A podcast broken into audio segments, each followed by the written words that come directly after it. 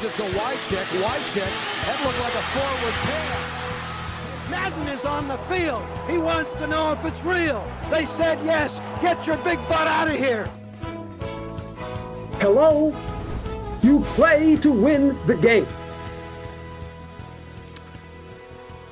Hej hej och välkomna till veckans NFL med Mattias Olsson och Lasse Thorman. Tjena Lasse! Tjenare! Hur är läget? Ja, det är bra, det är bra. Eh, känns eh, ganska lugnt för mig den här veckan, lugnare än för dig har jag förstått. Aha. Ja, jag har eh, väldigt, väldigt mycket att stå i. Eh, men, men, men det är kul. Det är ju, det är ju landskamp och eh, SM-final U19 nere i Göteborg eh, på lördag. Eh, så jag har haft väldigt, väldigt mycket med det och roddande. Hit och dit och upp och ner, höger och vänster. Eh, men det kommer bli jättebra. Det kommer bli en fantastisk eh, dag i Göteborg. Så, så ta er dit för 17. Det, är, det finns massa bra där. Eh, mer än bara eh, grym fotboll. Alltså, bättre fotboll än så är svårare att hitta inom Norden tror jag. Så jag tror Uniton-matchen börjar 19 mellan Stockholm Machines och Kristianstad Predators där SM-final. Och så har du klockan 16 Sverige-Storbritannien. En, en härlig batalj. Så äh, jag hoppas många kommer. För, Var spelas matchen? Eh, Vallhalla IP, så det är mitt inne i stan egentligen mellan Stora eh, Ullevi och eh, Skandinavium, där hockeyarenan och, och den här kolossen där Håkan Hellström brukar framträda. Mittemellan där har vi eh, jättefina arena. Ja, men sjukt, sjukt smidigt att det ligger så centralt. Det kan man ju, om man är, bor i närheten i alla fall, lätt glida dit och, och kolla lite. Ja, absolut. Och, det, nej, det var riktigt kul att få den arenan. Den är som gjord för amerikansk fotboll också. Det, den är inte för stor och inte för liten.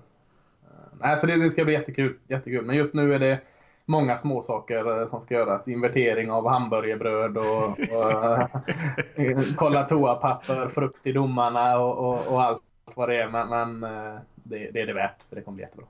Ja, det där det är kul. Jag har också jobbat en del med evenemang i olika form och eh, det är mycket saker som man liksom aldrig trodde att man skulle behöva tänka på som, eh, som dyker upp när man håller på med sånt där. Ja, verkligen. typ... man, får ny, man får nya perspektiv. Korvbrödsinventeringen är ju typ inte ett skämt liksom, det är på Nej, den nivån. Nej. Absolut. Ja, men en, dit ska man såklart gå och stötta lite grann och se lite bra ja, fotboll på hösten. Absolut. Eh, och med det sagt så hoppar vi in eh, lite grann i dagens avsnitt Lasse. Det blir ett ganska eh, standard straight up avsnitt som vi brukar köra här. Lite nyheter, lite kort tillbakablick på förra veckan. Vi ska kolla på lite av de lagen som ännu inte har tagit någon vinst och lite kanske vad det beror på om vi tror att de den trenden kommer eh, vända för de lagen. Och sen ska vi kolla såklart lite på några av de eh, bättre matcherna från vecka 6 och ta lite frågor också som lyssnarna har skickat in på slutet. Så ett klassiskt upplägg får man ändå säga. Ja. Vi kan ju säga det, vi fick väldigt bra feedback på, på förra veckans avsnitt när vi nördade ner oss i, i Kansas City Chiefs. Det var många som tyckte det var kul. Eh, så att eh, det kommer nog tillbaka något liknande. Ja, för det tyckte vi också. Så, nej, det var kul att båda parter är nöjda. Det är ju det vi strävar Precis. Mest att vi ska vara nöjda, men, eh, men det är kul om lyssnarna hänger med också. Ah, ja. vi har lite tråkiga nyheter faktiskt, eh, ska man väl eh, ärligt säga. Vi hade massor av skador, kanske framförallt på riktigt stora stjärnor den här helgen. Eh, JJ Watt bland annat skadade ju sig och vi fick se honom lämna matchen i tårar i stort sett för andra säsongen i rad. Han skadar sig tidigt på säsongen och Texans fick ju även Whitney Merciless, sin andra pass rusher, skadad samma match och båda de här två kommer missa hela säsongen. Så ett gigantiskt avbräck för Houston Texans. Ja, ja det, var, det var riktigt eh, surt. Inte bara att eh, Jay Watt är såklart eh, den stora, men Whitney Mercer ser ju jättebra också. Mm. Så det var verkligen två tunga pass som bara eh, försvann. De har ju fortfarande alltså, bra spelare där i, boxen ändå, vilket är sjukt. De har Eh, Eh, McKinney och Clowney eh, kanske framför allt och, och, lite unga eh, heta Carlos Watkins och Zach Cunningham rookiesarna där så, så det är ju inte helt jäkla kört för dem. Och, och men eh, det hade varit väldigt konstigt om det inte märktes att de här två är borta en hel säsong. Nej, jag håller med dig. Och sen så om man, eh, om man vet om det berodde bara på det, men Kansas City Chiefs hade ju stora svårigheter att flytta bollen när båda de här två var inne. Eh, gjorde ju egentligen, lyckades med knappt med någonting förutom sin första serie. Ehm, så eh, vi får se om de kan lyckas vara samma försvar utan de här två spelarna. Vi hade ju en annan skada upp. Ja, men nu har de ju, nu har de ju bra ett anfall å andra sidan med, med eh, din favoritkubbe där, så det kanske inte är något problem. ja, eh, ja, det var väl kanske inte heller, heller helt felfritt. Eh, men det kan vi prata om en annan gång kanske. Yeah. Odell Beckham Jr. också skadad. En av de absolut, kanske den största stjärnan i NFL just nu om man räknar bort eh, alla quarterbacks. Eh, kommer också troligtvis missa hela året, vi får se lite grann. Men där har man ju även Brandon Marshall som har haft lite skadeproblem och eh, även Sterling Shepard går ju, går, gick ju runt i en, en gipsad fot den här veckan. Så det är ja, lite when it rains it pours även i, i, i New York. Ja, verkligen. Det är, ju helt sjukt. Alltså, jag tyckte innan att de hade sånt jäkla fint djup på receiverpositionen. Och, och eh, inte ifrågasatte, men undrade lite varför han tog ytterligare en, en receiver. Tyrend visserligen, även Engram. Men, men eh, nu ser det, ju, ser det ju brunt ut minst sagt. Eh, men hur är, är Sterling Shepard i gips alltså? För det var lite snack om att han ändå skulle vara med här trots sin skada. Men, men så låter det ju inte då om han är gipsad. Eh, nej, det, men det är ju mycket gips, eh, kanske var att ta i. Han gick i en sån här walking booth, eh, eller boot. Och det gör man väl egentligen lite för att skydda så att inte skadan förvärras också. Men så att det är möjligt att han kan komma tillbaka ganska snart. Men han är ju inte helt frisk i alla fall.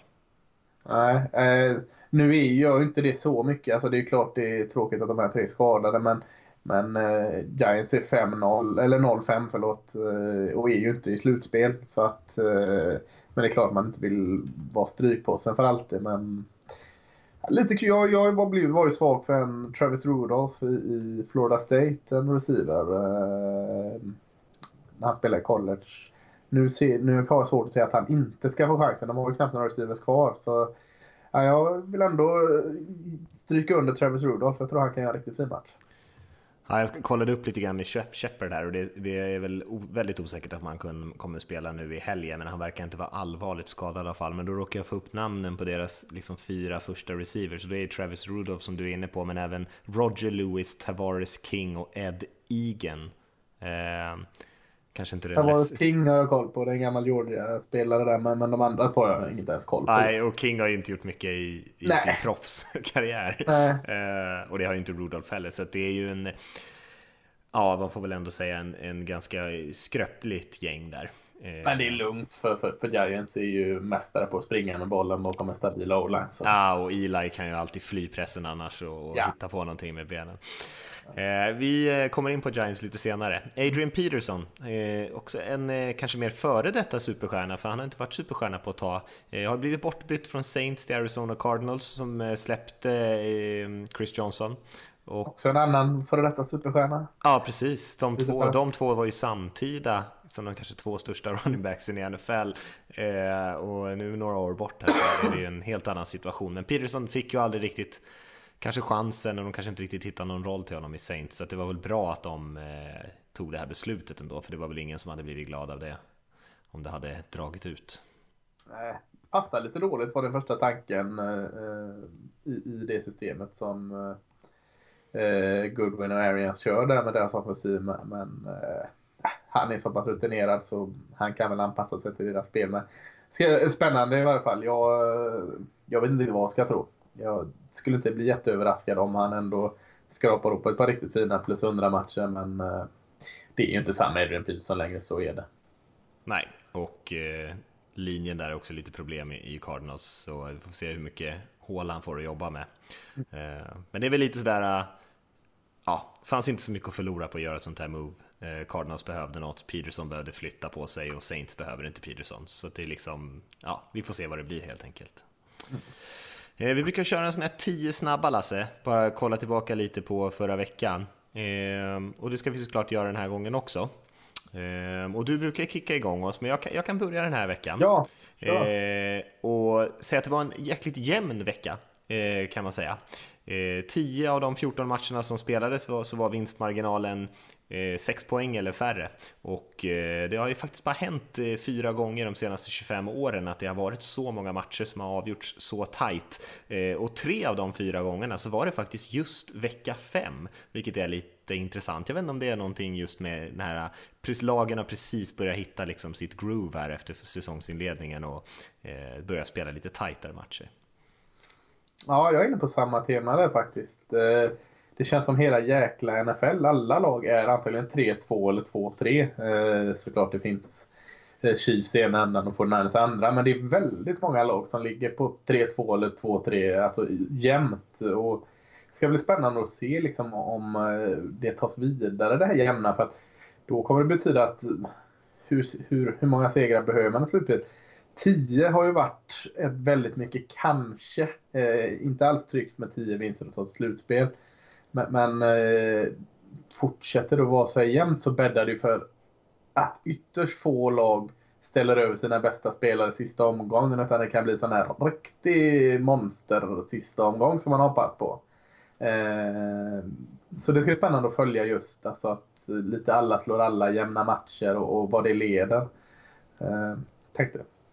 Mm, jag håller helt med dig, det är ju väldigt jämnt i år. Eh, Alex Smith eh, gjorde ännu en bra vecka Lasse, han har ju haft eh, fler än 73% lyckade passningar i alla sina matcher den här säsongen hittills. Han gör ju en helt galen eh, säsong, eh, precis när han har Mahomes bakom sig där och pressar på. Eh, jag tror att det var Magnus Ornhammar som skrev en, bra krönika på ja, jättebra läsa. På nflsupporter.se kan man kika in och läsa lite mer om det. Men det är ändå intressant och värt att påpeka hur bra Alex Smith faktiskt spelar och en helt annan typ av Alex Smith också. Det är ju inte bara den här korta passningarna utan han har ju hade ju i alla fall inför förra matchen nästan en perfekt passer rating när han kastade djupa bollar. Så det har han ju varit extremt effektiv på också. Så att det verkligen klickar hela det där anfallet just nu. Mm. Ett anfall som inte klickar så mycket och en QB som kanske inte har någon press bakom sig är Ben Roethlisberger, Big Ben. Mm. Eh, är det slutet av Big Ben vi ser? Alltså, och vad innebär det för Steelers? Är det slutet för deras, eh, jag ska inte säga dynasti är det ju inte såklart, men eh, som en konstant utmanare. För det är ju inte bara alltså, QB Ben Roethlisberger som, som inte klickar i det offensiven nu. Springspelet inte heller igång. Så att, hur är läget i Pittsburgh egentligen? Mm. Och på det temat kan man ju säga så här, jag satt och reflekterade lite över det här nu senast, att många av de här unga quarterbacksen som vi hade höga förväntningar på att de skulle liksom komma ifatt de här gamlingarna, eh, har inte riktigt tagit det klivet hittills i år. Eh, det är en helt annan typ av quarterbackgrupp som vi har bland de här unga spelarna. Vi pratar om Mariota och Winston, eh, ja, det finns hur många som helst, eh, som är liksom lovande duktiga spelare för sina lag, men inte den här typen av kirurgiska quarterback som vi har haft tidigare. Vi har några gunslingers, vi har några som gör kanske tre bra matcher, sen gör de en ganska dålig, och jag tror att vi får vänja oss vid det. Den här gruppen quarterback som har varit i NFL ett tag nu med, med Breeze, Brady, eh, Big Ben är i och för sig lite av en, en annan typ av spelare, men vi pratar om Rivers, kanske Rogers också, som är så här perfekta kirurgiska spelare. Jag tror inte vi kommer få se så många nya sådana, utan det är en helt enkelt en annan typ av quarterback eh, vi ser just nu bland de här unga spelarna. Vilka övergångar vi har den här. En, mm. en annan eh, är så kirurgisk quarterback, eh, Dijon Kaiser i Cleveland Browns. Eh, blev nu petad till förmån för eh, Brian Hoyer. Eh, och eh, jag ser ju direkt den här eh, enorma tröjan med alla namn som hänger i något fönster i Cleveland. Eh, och den där jäkla tröjan, det går troll i denna så att eh, de får stryka över ytterligare en startande QB nu. Nu har ju tillbaka. Så vad är det med QB-positionen i Cleveland egentligen? Ja, och det är mycket snack där med också att de har valt att inte drafta så många som har kommit ut de senaste åren. Eh, och så får de kritik för det, men frågan är vad som hade hänt med de spelarna om de hade hamnat i Cleveland. Elda upp den jävla tröjan. Precis. Eh, tänkte jag på, Jaguars försvar tänkte jag på Lasse, vi pratade upp dem ganska mycket inför säsongen. Eh, tycker att vi ska ge dem lite cred nu när de faktiskt spelar precis så bra som Eh, som vi hade hoppats på kanske. Det är väldigt spännande försvar att titta på. Eh, ett jättekonstigt lag Jaguars, kanske verkligen symboliskt för alla de här grejerna vi pratar om här nu med lag som är väldigt, väldigt upp och ner. De har ju i stort sett inget passningsspel längre. De försökte ju ta bort Blake Bordens helt ur förra matchen. De hade ett passförsök i andra halvlek. Eh, och eh, försvaret spelar ju hur bra som helst, massor av sacks, massor av turnovers, har gjort fyra touchdowns bara deras försvar. Eh, så eh, ja, väldigt underligt lag med att de är väldigt bra på någonting och extremt dåliga på något annat. Så vi får se hur långt det kan bära dem. Mm. Jag släpper inte quarterbacks. Jag eh, tänkte på eh, han högst upp på, på täppan, Tom Brady. Eh, och hur bra hans sån här kost egentligen är. Jag blir, jag blir nyfiken på den. Han har släppt en bok om det också. Men han tar så sjukt mycket smällar. Men han reser sig upp och dominerar. Och så tar han smällar och så reser han sig upp. Alltså, Tom Brady är ju i ett annat svack. Eller kanske lite grus i maskineriet Patriots så har ju Brady verkligen stått upp. Men, men skulle jag vara New England Patriots supporter skulle jag bli lite orolig för alla de här smällarna han tar. Alltså, han kan inte ställa sig upp i all evighet. Lite oro i Boston. Mm. Fyra lag har vunnit minst tre matcher i rad eh, nu och är inne liksom i någon typ av hot streak. För annars har vi sett många som har varit väldigt upp och ner och det är Chiefs, Packers, Eagles och vet du vilket det fjärde laget är? Vad sa du? Chiefs, Packers, Eagles? Och så är det ett, ett fjärde. Panthers kanske? Nej, det är Jets. Eh, så det tycker jag är ändå värt att uppmärksamma att det är Jets som vi snackade så mycket skit om ändå har vunnit tre raka matcher nu. Eh, och vi får se om de vinner sin fjärde här i rad nu, men eh, ändå väldigt, väldigt, jag är väldigt, väldigt förvånad om de lyckas med det. Ja, verkligen. Kul ändå. Ja. Kul. ja. Hade du någon mer? Nej, för fasiken. Jag är på sparlågan på sista. Ja, det, då sätter vi punkt där. Ja. Eh, och vi kan väl hoppa in direkt och säga någonting om de här lagen som faktiskt inte har vunnit någon match. Vi var ju inne på dem lite grann där. Cleveland Browns har ju fortfarande inte vunnit något, de är 0-5 och även New York Giants och San Francisco 49ers är de tre lagen som fortfarande inte har vunnit någon. Eh, vad säger du spontant om dem? Jag säger att alla tre lag är 0-6 efter den här helgen. Mm. Eh, Cleveland Browns möter Houston borta. Eh, New York Giants möter Denver borta och, och 49ers möter Washington borta. Eh, nej, eh, jag ser kanske att 49ers med eh, Washington-rötter i kärnan och det kan tvåla dit dem. Men nej, det är ju inte mycket bra här. Alltså, 49ers tycker jag ändå... Eh, de är ju med i matcherna, förlorar jämna matcher. Förvånansvärt bra offensiv trots allt och, och kanske lite besviken på deras försvar. Så, så av de här tre så tycker jag ändå att 49ers är väl de som hur, nu i den mån man kan vara värd en vinst, men, men eh, är värda att eh, få den här nollan spräckt. Eh, New York Giants försvar är ju jättebra, men eh, är man ute på planen hela tiden så är det svårt att hålla uppe den höga nivån. Så de förtjänar ingen vinst heller och Cleveland Browns är ju hur länge ska man ha tålamod med det här projektet egentligen? Det är ju jättespännande när någon draftar 111 spelare och har något nytt på gång för varje år och nu är det Clevelands år. Men det kommer ju fasken aldrig alltså. Så, nej, du skrattade åt mig när jag, när jag lyfte upp att de var 4-0 preseason. Det är väl det de får leva på då, att de, de, de uh, preseason-mästare för uh, jag ser egentligen inte någon, någon vändning där heller. Nej, de är förskräckligt dåliga. Eh, förskräckligt dåliga. Jag skulle säga att de har inte varit så här dåliga på flera år. Alltså det här är det sämsta Browns vi har sett på länge skulle jag säga. Och, Vilket jag tycker är konstigt. Ja. Alltså, för alltså visst, alla unga spelare behöver tid att spela in sig och allt detta, men de gjorde en så bra sak på offseason som jag kände att nu så ändå bättre. Alltså, de preppade upp en bra offensiv linje. Mm. Eh, men de har inte nyttjat det alls. De har inte fått till det alls. Och, och jag trodde varför att de skulle halva, kunna halva till sig 5-6 segrar och, och, och, få lite känna att nu våras det någon form av, av eh, framtid. Men nej, det är, det är någonting som inte klickar. Och, du sa det förra veckan att när du fick tippa vilken, eh, vilken tränare som får kicken först. Så börjar det nu bli att Hugh Jackson faktiskt eh, för, inte förtjänar att få vara tränare i, i Cleveland Browns längre. Nej, och det, samma sak som jag sa då, liksom, det blir, någonstans blir det ju omöjligt att ha kvar honom om han...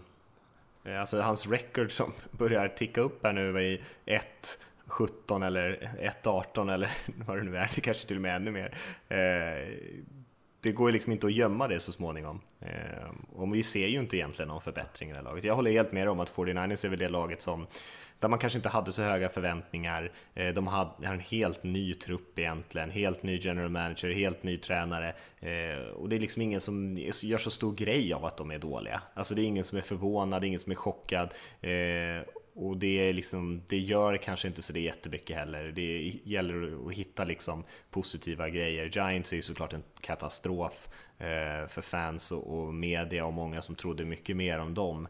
Men nu i det läget de är nu med alla skador och grejer de har så, eh, så kommer det inte vända.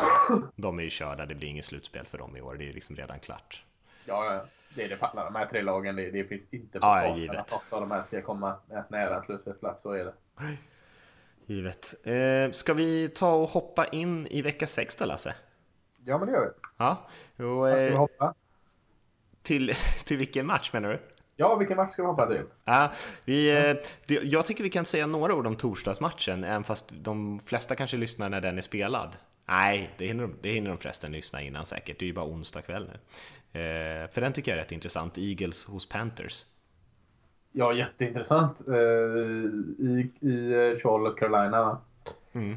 Eh, ja, vad ska man säga? Jag, jag, jag, vi har inte pratat något om det här sunkiga NFL Game Pass. Vad skönt att slippa höra det gnället. Det vill inte mm. höra ändå. Men då gör jag det. På grund av en Game Pass-strul så fick jag snabbt flippa upp via Play och, och, då var det Eagles på TV där. Så då såg jag Eagles. och det jag såg var fantastiskt bra. Ett lag i synk alltså. Eh, eh, svårt liksom att, eh, att peka på. Du kan inte direkt säga att Carson Wentz dominerar och är hur bra som helst. Du kan inte säga att springspelet är helt galet men lägger blant. Utan de är bra, alltså allt, all funkar. man är bra både i luften och på marken. Man, man, man synkade så fint just nu som enhet i offensiven. Försvaret skulle jag säga som jag trodde, som jag trodde liksom det, det skulle de verkligen leva på. Det är jag nog lite mer så att, jag säger inte att de är dåliga Eagles försvar på något sätt, det är de absolut inte. Men jag tycker det jag blir mest överraskad av var att anfallet fungerade så bra och flöt så bra ihop som, som en grupp. Eh, med den väldigt fina offensiva linjen som är väldigt underskattad. Eh, så, så jag stryker under anfallet i, hos Eagles och eh, tror de kommer ställa till det trots att matchen är Charlotte. För eh, Eh, jag tycker det är så mäktigt med när just ett helt lag fungerar så bra. Alltså en hel, en hel enhet och en offensiv. För, för i Panthers är det mer viss överdrift kanske att Cam Newton fortfarande är deras offensiv.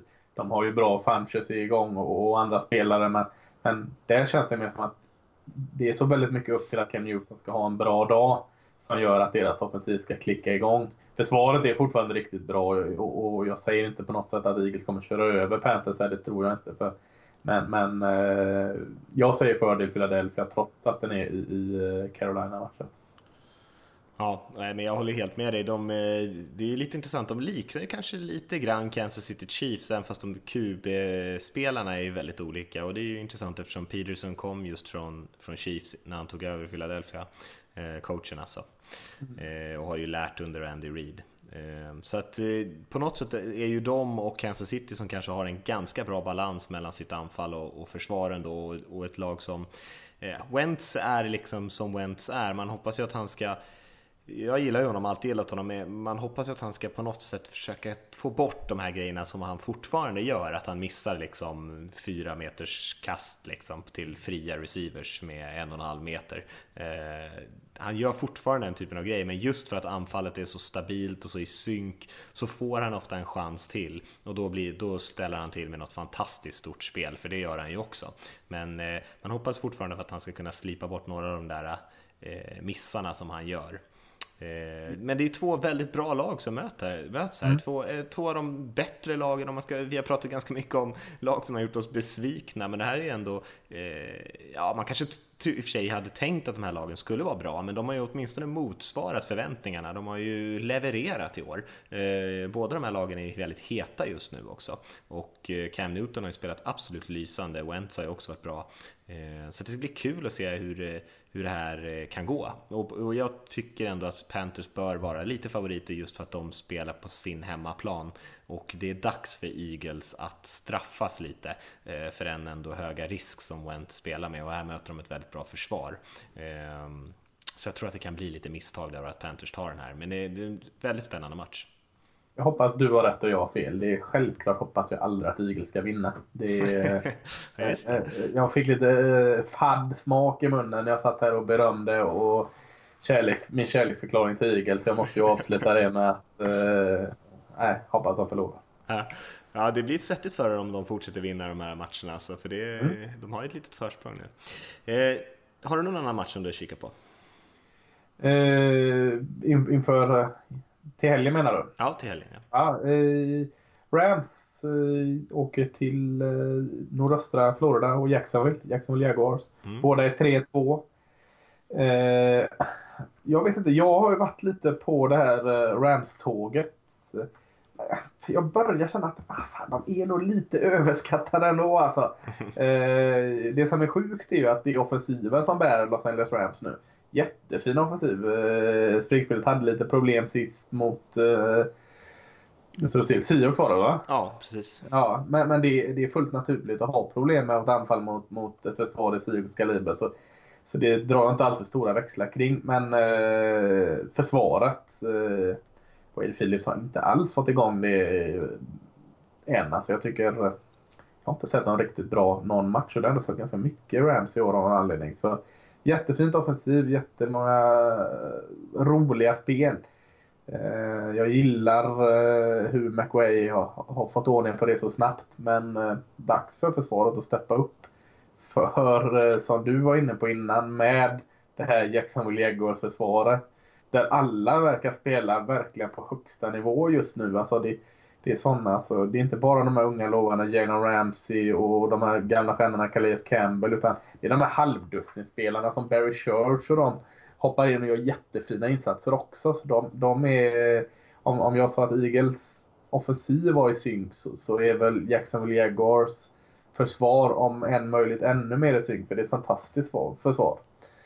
Eh, offensivt Jacksonville så är det ju också som du var inne på. Då är redan egentligen eh, brutit ner Jacksonville här men, men eh, passspelet finns ju inte. Det är ju, det är ju Leonard Fournette som eh, tillsammans med en offensiv linje som tar, tar yards. Mm.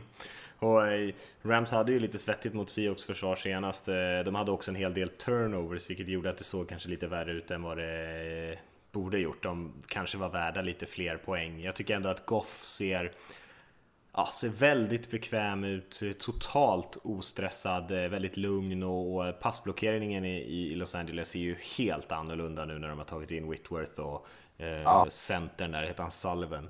Eh, vill ja, jag säga.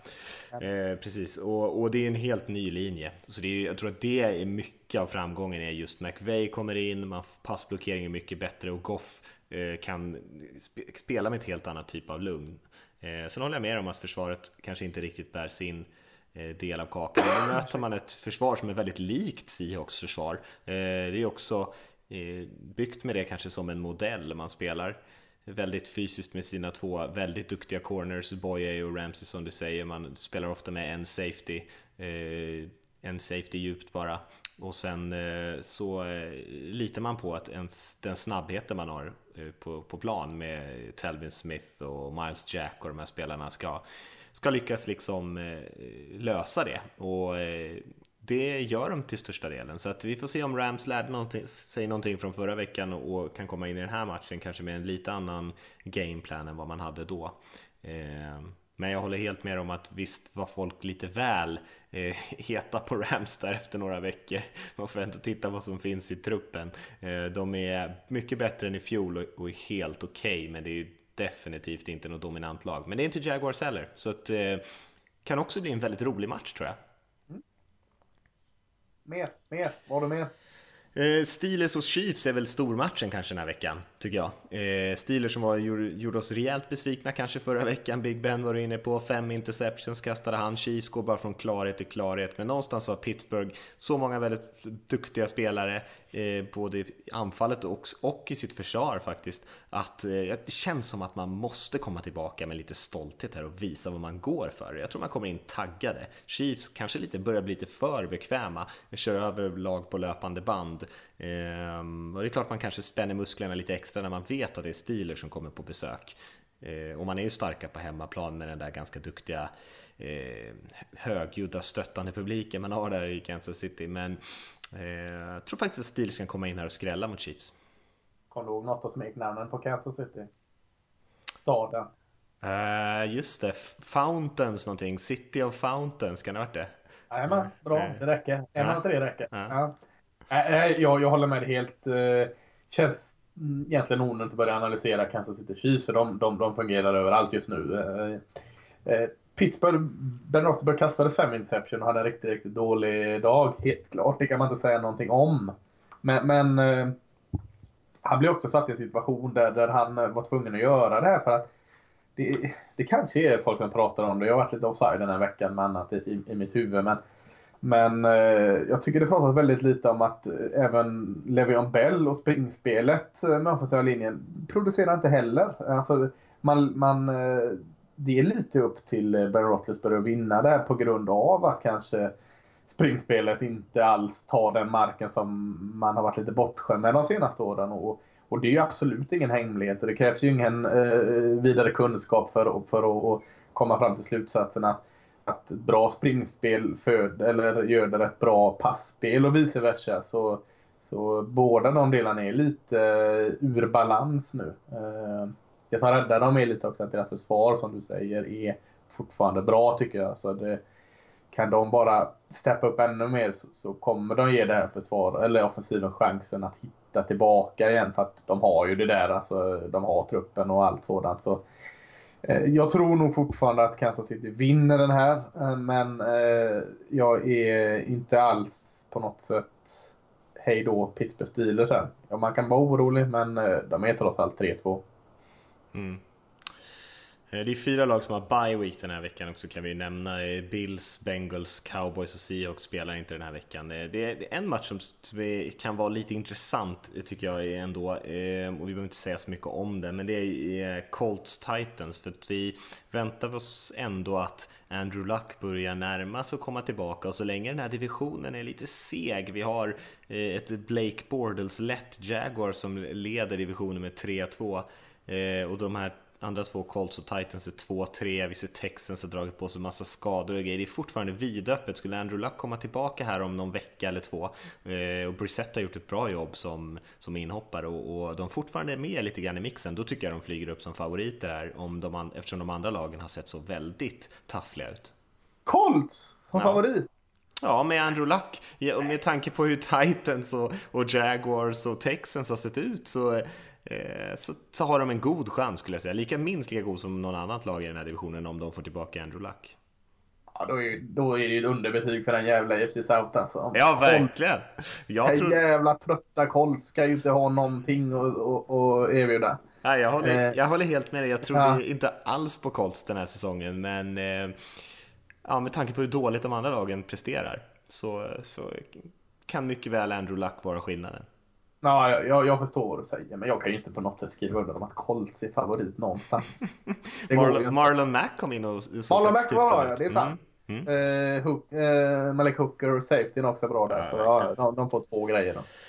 Ja, ja, det räcker i den där divisionen. Det, Texans har väl vunnit en tre år i rad på 9-7 va? Ja. Uh, så det, det krävs inte så mycket. Ja, det är väl så. Ja. Eh, nej, men jag vet inte, behöver vi säga något mer Lasse? Eller har du någon match som du känner att du vill ta upp?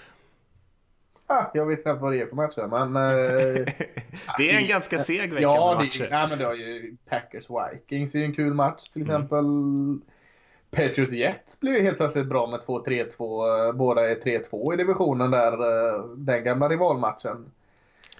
Så det jag tror Patriots kommer slakta Jets. Men, ja, ja, men, annars... men innan så är det ju kul tycker jag. Mm. Mm. Eh, Los Angeles Chargers med en vinst, Oakland Raiders med en bedrövlig form kan också bli spännande kanske. Mm. Ja. ja, det känns som att det är några matcher som kan bli jämna, men det känns inte som någon sådär supervecka om man bara scannar brädet. Men eh, man vet ju aldrig, det, ibland är det de mest oväntade matcherna som blir, eh, blir de mest underhållande.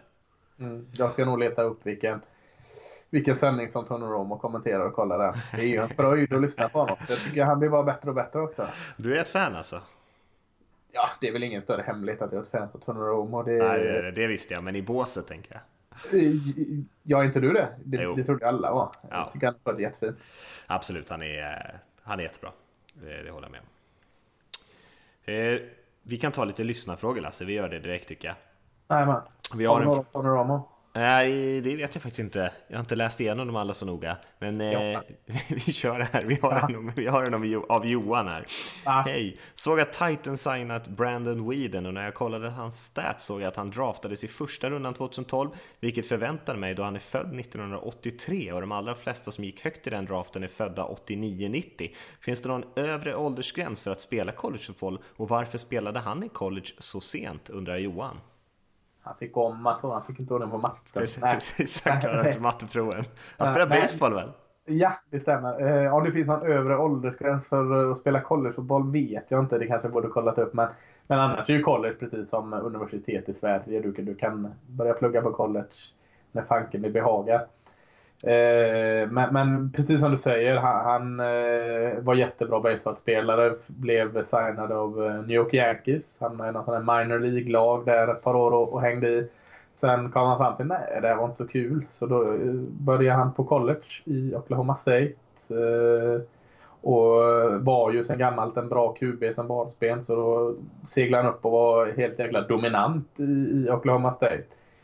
Eh, draftades av Browns i första rundan och det var ju det som var emot honom egentligen då när man inte visste att han inte dög i NFL. Var det att han ska vi verkligen drafta en sån här gammal QB? Jo, men det får vi göra för han är så jäkla bra. Eh, sen visade det sig att han var både gammal och inte så bra. Han spelade Just, Justin Blackman där i sitt college-lag va, också? Jajamensan. Ja. Just det, så att de hade ett ganska dominant anfall minns jag. Nej, jag gillade faktiskt Brandon Wiener ganska mycket när han kom ur college. Han var ju en väldigt Ja, jag med. polerad spelare jämfört med många av de andra, men eh, sen blev det ju inte sådär super ändå. Eh, jag vet inte. Han kanske var nöjd när han kom in och fick lite stålar och kände att äh, vi är så nära till pensionen. Ja, precis. Chilla lite. Eh, Jag har en fråga från Sebastian. Tjena grabbar, återigen tack för en bra podd. Eh, Ni bad om feedback gällande upplägget i senaste podden. Jag måste säga att jag gillar det skarpt. Eh, allra bäst var när ni gick igenom lagets taktik. För en novis som mig så gör det jättemycket. Sen är Kansas City ett intressant och kanske lite bortglömt lag också, vilket säkert bidrar till att det blir bra lyssning. Så gärna ett liknande om till exempel Cardinals, Bills eller Browns framöver. Lite äldre klubbar utan någon större framgång sådär. Eh, och sen har han några frågor också. Varför finns Jacksonville Jaguars? Eh, tre klubbar i Florida. Det är många som har frågat, nästan en filosofisk fråga där. Tre klubbar i Florida känns ju skapligt i överkant. Läste också att Jacksonville var den elfte mest populära klubben i Florida om man såg till Facebook-likes och den minst populära klubben i typ 40, eller av, i typ 40 av 50 stater. Är det här London-projektet ett sätt att på sikt flytta över klubben dit? Det är många teorier där får man ändå säga. Ja, många bra det tycker jag. Eh, det där med London-projektet eh, har vi ju varit inne på och luskat innan också. Han... Eh, Chaka Khan höll jag på att säga. Men, men, eh, men- Shad Khan. ja, eh, mustaschprydde ägaren där har ju sagt att det är absolut ingenting, ingen bakgrund ska flytta till London för att vi lägger matcher där igen.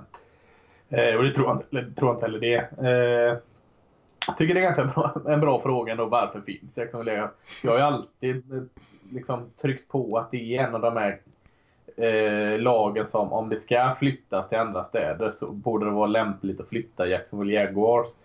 Eh, det är som man säger, du har eh, Miami och Tampa, du har jättemånga eh, populära universitet. Du har även eh, Atlanta Falcons och eh, Carolina Panthers väldigt nära i det området. Eh, så nej, de är inte populära trots att de har en swimmingpool på arenan. Och, och, nej, nej, jag, jag håller med honom. Jag förstår frågan. Ja, och det är ju ett ganska ungt lag, vilket gör det kanske ännu mer intressant att de liksom etablerades där ändå. Ehm, Tom Coughlin har vi pratat om, var ju första tränaren i, Jag- Jaguars historia.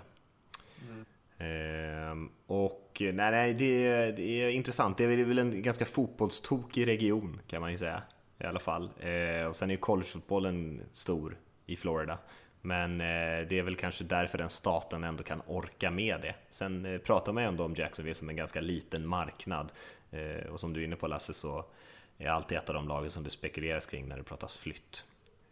Men det är ju definitivt ett sätt, Londonprojektet är ju definitivt ett sätt att försöka bredda sin fanbase och liksom dra in lite extra stålar. Sen om man tänker att man ska flytta på riktigt någon gång eller bara fortsätta flirta, det, det vet väl kanske bara Khan, men Alltså, vi vet i varje fall inte, så, så den slutsatsen kan vi dra. ja, precis. Eh, vi tar en sista fråga här från Anton som har skrivit en ganska lång fråga här som jag ska försöka på något sätt att klippa av lite här. Hej grabbar, som vanligt tack för en riktigt bra podd. Ni gör pendlingen till och från jobbet lite enklare varje vecka. Jag har en fråga, eller kanske ett ämne för diskussion.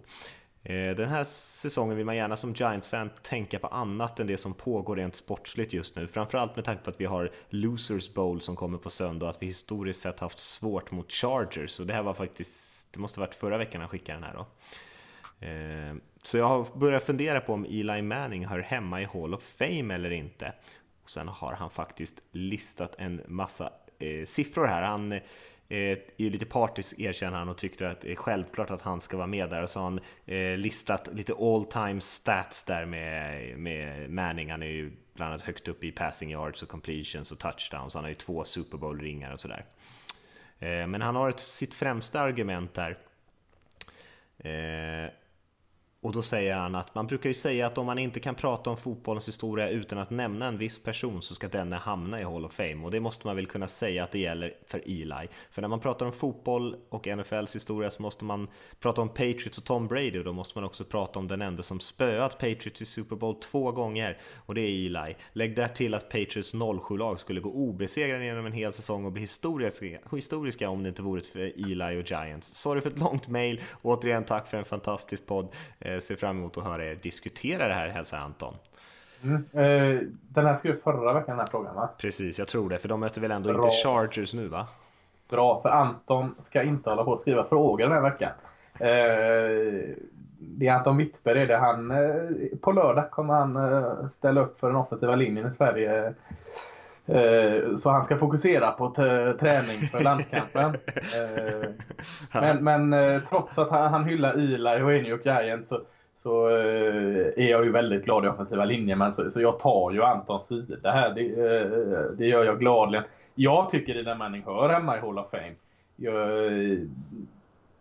jag har vridit och vänt på den så många gånger och diskuterat den med så många andra. Men, men hans statistik tal, tycker jag ändå stryker under att han, han är en Hall of Fame-QB. Eh, eh, jag vet inte alltid om man alltid ska mäta i hur mycket det är i aura kring någon eller kvalitet eller bara klatsch eller eh, vad som. Men, men jag, jag, jag skulle inte bli tokig om Eli Manning hamnar i Hall of Fame. Jag hade inte heller skrikit om han inte gjorde det. Men, men eh, så jag, jag kan se Eli Manning i, i Hall of Fame, absolut. Ja, jag håller ju eh, inte med riktigt. Jag, jag, tycker inte att Eli Manning ska vara i Hall of Fame. Och, Eh, Eh, men alltså, jag, fattar ju, jag fattar ju argumenten för såklart och eh, den stora grejen kanske är det som han själv pekar ut där lite grann om hans avtryck på historien. Eh, det är några ganska minnesvärda spel som han har varit involverad i i sina playoff runs. Jag tänker på Tyrees helmet catch och lite eh, olika grejer som han har varit med om. Vilken var den här receivern? Var det Mario Manning här längs med sidlinjen i Eh, i deras andra Super Bowl-run där. Ja, för mig det va? Det var inte mm, Plexico I Super Bowl till och med. Nej, Plexico Burris också. Eh, Alltså, så mycket stora spel som man liksom minns och tänker tillbaka till och det tycker jag är främsta argumentet. Det som jag skulle säga är motargumentet mot det, att jag tycker att eh, visst det är fint att, eh, att vinna, även fast det gör man som ett lag tycker jag och då ska man ändå utvärdera vilken liksom, del man haft i den vinsten. Och eh, jag tycker det är fint med stats och sånt där, men eh, att bara samla stats på hög vet inte jag om jag tycker är ett bra argument. Jag tycker att man bör ha varit en toppspelare på sin position ganska länge för att liksom räknas till de här allra, allra bästa som jag ändå ser att Hall of Fame ska vara. Eh, inte bara de mest eh, inflytelserika och jag tycker inte att Eli Manning någonsin har tillhört eh, de allra, allra bästa. Och sen har han spelat i, vi pratade om det, jag pratade lite grann om kubus här, att vi kanske får vänja oss vid att det inte finns de här kirurgiska spelarna som vi har fått se de senaste 15 åren kanske i NFL. Att han har spelat också under en era där det har varit väldigt många duktiga quarterbacks i NFL, ja. men det är väldigt många som har varit bättre än honom och han har aldrig varit en topp-QB i hela sin karriär, inte knappt en enda säsong. Fan, vilken såg det. Ja, men det var lite tufft kanske, men det har alltid varit ett gäng som har varit bättre än honom. Eh, och det tycker jag är motargumentet. Jag tycker ändå att han ska ändå vara, man ska vara en av de största av sin tid om man ska vara med och det har han inte varit enligt mig.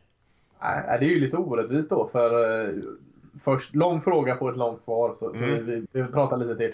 Eh, alltså, jag köper det du säger. Eh, det är därför jag står och vacklar. Nu fick du nästan mig att backa på mitt argument att han ska vara håller of Fame. Så, så bra gjort. Men, men eh, jag tycker också att jag tycker han har varit eh, stundtals de här säsongerna en topp-QB, absolut. Men, men det som också är att han har haft så många riktigt dåliga säsonger, alltså framförallt här mot slutet.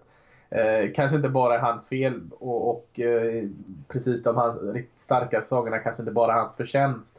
Men, men, det finns så mycket på båda ändar. Hade han slutat lite tidigare så hade han nästan haft större chanser, känns det som. Mm. Om Eli Manning eh, ska in i Hall of Fame, ska då Tony Romo in i Hall of Fame? Eh, de har fightat i den här divisionen bra många år och, och partisk som jag är så tycker jag ändå att Tony Romo är en bättre QB än Eli. Så jag, jag köper ditt argument också. Mm. Och jag, jag håller helt med dig och det är ju liksom, det talar ju inte för Romo, mer mot Eli. För Tony Romo ja. skulle inte jag sätta i någon Hall of Fame just för att han har inte tagit de här vinsterna. Nej. Men däremot har han varit bra, bättre än Eli skulle jag säga. Eh, men Eli har ju såklart framgångarna och det ska man ju inte underskatta. Det är ju såklart jättestor del av det också. Eh, alltså det är, det är lite av en evighetsdiskussion där. Och... Jag skulle nog säga att du vann över mig till slut Mattias. Eh, ta emot och erkänna och förhoppningsvis är det glömt om två veckor. Men bra tänk om, argumenterat. Tänk om Anton kommer nu helt omotiverad till matchen här på grund av den här uh, sega diskussionen som han var tvungen att lyssna på. Han har inte tid att lyssna på podcast nu. De laddar för, för, landskamp. då så. Det kanske är lika bra det då. Eh, ja, men eh, vi, ni som vill skicka in frågor, eh, podcast at nflsupporter.se kan ni mejla in till är absolut enklast. Det går bra att skicka liksom ett meddelande på Facebook eller Twitter så också. Men det brukar vara så när man sätter sig ner och faktiskt ska skriva ett mejl att man, att man tänker lite mer på vad man, hur man formulerar sig och får, in, får till en lite bättre fråga än att man bara skickar iväg en lite snabbis sådär. och vi säger väl så Lasse för den här veckan. Det, så får du liksom börja fortsätta rodda med dina landskampsgrejer. Jajamän, nu, ja. är det hamburgerbrödet som ska inventeras härnäst. Förberedelserna är klara. Räkna de där fröna ovanpå Jajamän, toppen på hamburgerbrödet. Allt, allt. Ja. ja, nej men det, det säger vi. Så eh, ser vi fram emot en inte så hackig eh, vecka i form av streaming och att vi alla är nöjda tillbaka till jobbet på måndag. Ja, lysande. Och så ser vi också fram emot att alla lyssnare pallar sig ner och tittar på landskampen också då eh, i Göteborg såklart. Ja, verkligen. Det var kul. Så eh, säger vi så för den här veckan så får ni ha det så bra allihopa där ute och njuta av matcherna i helgen så, eh, så hörs vi om en vecka. Det gör vi. Ha det bra allihop.